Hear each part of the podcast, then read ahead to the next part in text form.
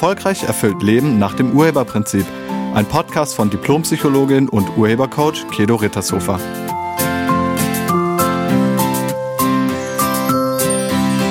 Hallo, herzlich willkommen und schön, dass du da bist.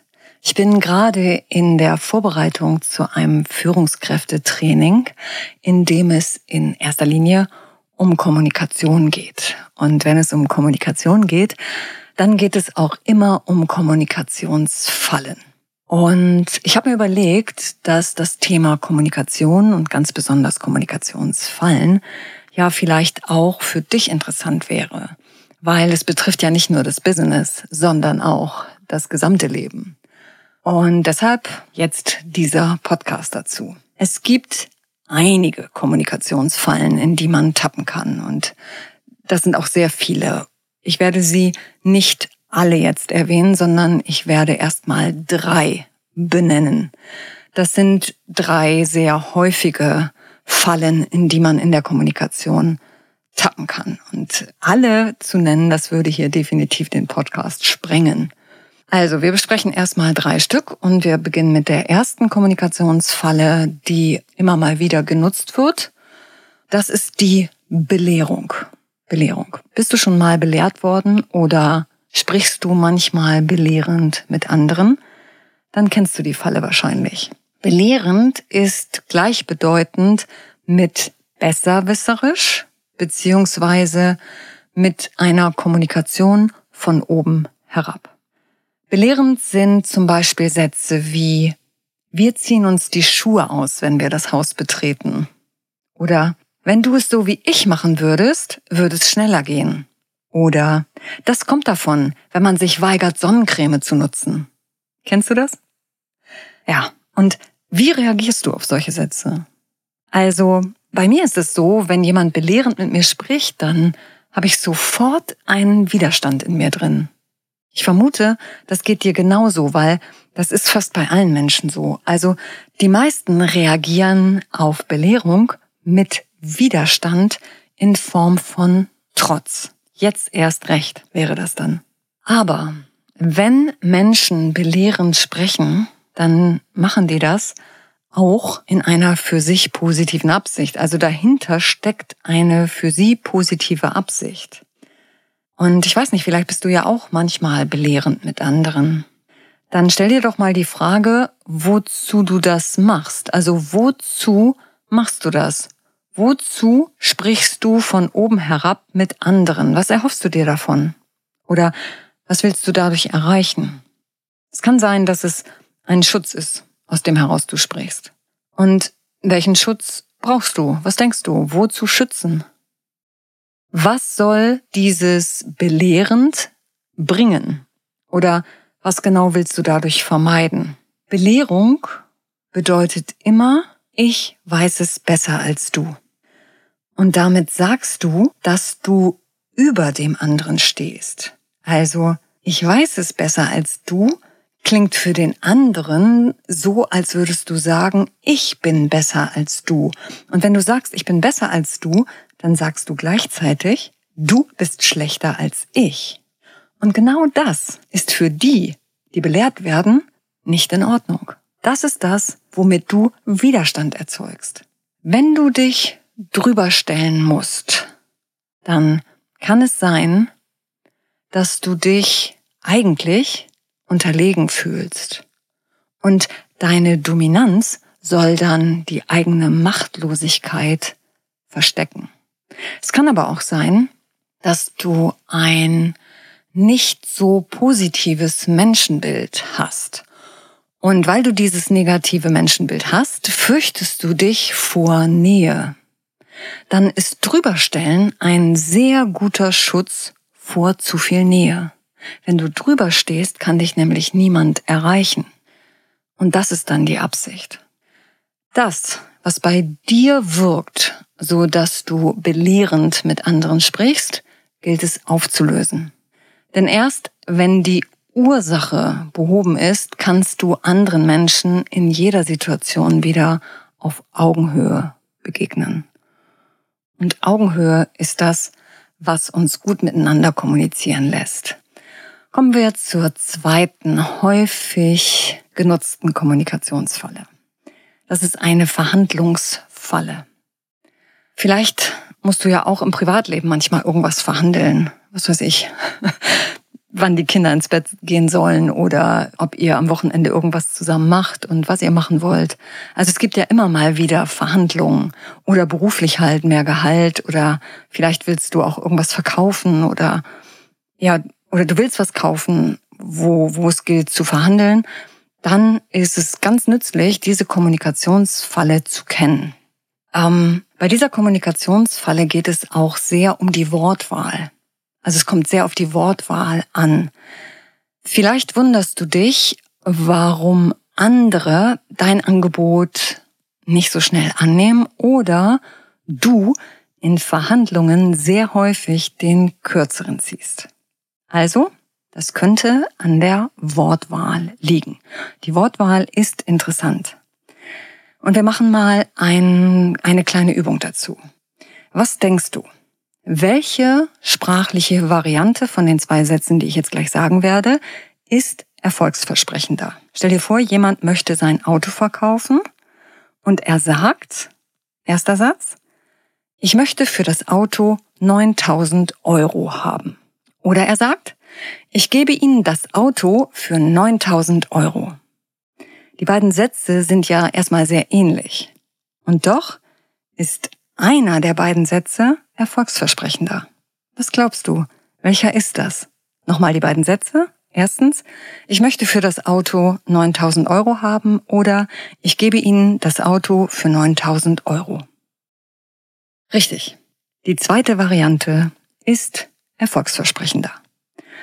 Bei Variante 2 wird die Aufmerksamkeit des Käufers auf den Gewinn gelenkt. Ich gebe Ihnen das Auto. Bei Variante 1 wird betont, was der Kunde verliert, nämlich 9000 Euro. Das funktioniert übrigens auch umgekehrt, also als Kunde. Wenn du als Kunde Folgendes formulierst, ich gebe Ihnen 9000 Euro für Ihr Auto, ist der Verkäufer eher zu Zugeständnissen bereit. Bei der Formulierung, ich würde das Auto für 9000 Euro nehmen, ist das oft nicht der Fall. Und das habe ich mir übrigens nicht ausgedacht, sondern dazu gibt es Untersuchungen. Wissenschaftler untersuchen ja alles, so auch solche Sätze. Das funktioniert übrigens auch beim Tausch von Ware gegen Ware. Erfolgreich sind die Menschen, die ihr Gegenüber dazu bringen, mehr auf den Gewinn als auf den Verlust zu achten. Um das zu erreichen, muss man nur den eigenen Gegenstand, den man tauschen will, zuerst nennen. Also zum Beispiel mein Fernseher für deinen Kühlschrank und nicht dein Kühlschrank für meinen Fernseher. Lenke bei Verhandlungen die Aufmerksamkeit deines Gegenübers auf das, was er bzw. sie gewinnt und nicht auf das, was er oder sie verliert. Ich lade dich ein, das mal auszuprobieren. Du wirst überrascht sein, wie gut das funktioniert. In der Kommunikation kommt es also häufig auf die Wortwahl an. Und unsere Wortwahl hat auch Einfluss auf unsere Stimmung. Und damit sind wir bei der dritten Kommunikationsfalle. Das ist die sogenannte Negativfalle. Achte mal auf folgenden Unterschied. Jemand sagt zu dir, das war nicht schlecht. Oder er sagt, das war gut. Was passiert? Was passiert, wenn du hörst, das war nicht schlecht? Oder wenn der andere sagt, das war gut? Welche Rückmeldung würdest du lieber bekommen? Oder was ist mit folgender Aussage? Deine Chefin sagt zu dir, ich habe jetzt keine Zeit. Oder sie sagt, lass uns das morgen im Meeting besprechen. Ich vermute, dass dir die jeweils zweite Rückmeldung besser gefallen hat, oder? In der ersten Formulierung, also das war nicht schlecht oder ich habe jetzt keine Zeit, ist die Wortwahl eher negativ. Also die Formulierung ist eher negativ.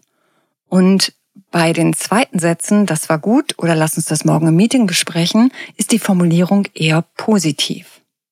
Achte mal drauf, wie oft du etwas negativ formulierst. Negativformulierungen führen nicht nur bei dir selbst, sondern manchmal auch bei anderen zu einer etwas schlechteren Stimmung. Und wenn du keine schlechte Stimmung haben willst, dann lade ich dich ein, die Sachen positiv zu formulieren. Aber auch hier ist die Frage, wozu machst du das? Also, wenn du jemand bist, der negativ formuliert. Bist du jemand, der gerne negativ formuliert? Sagst du solche Sätze wie, das war nicht schlecht? Okay, wenn du das machst, wenn du sowas sagst, das war nicht schlecht, warum machst du das? Warum sagst du nicht einfach, das war gut? Es wirkt im Hintergrund irgendeine Absicht. Was denkst du über positives Lob? Also, was befürchtest du, bewirkt ein positives Lob beim anderen? Und deshalb sagst du es nicht so oft. Übrigens fällt mir das ganz häufig bei Lehrern auf.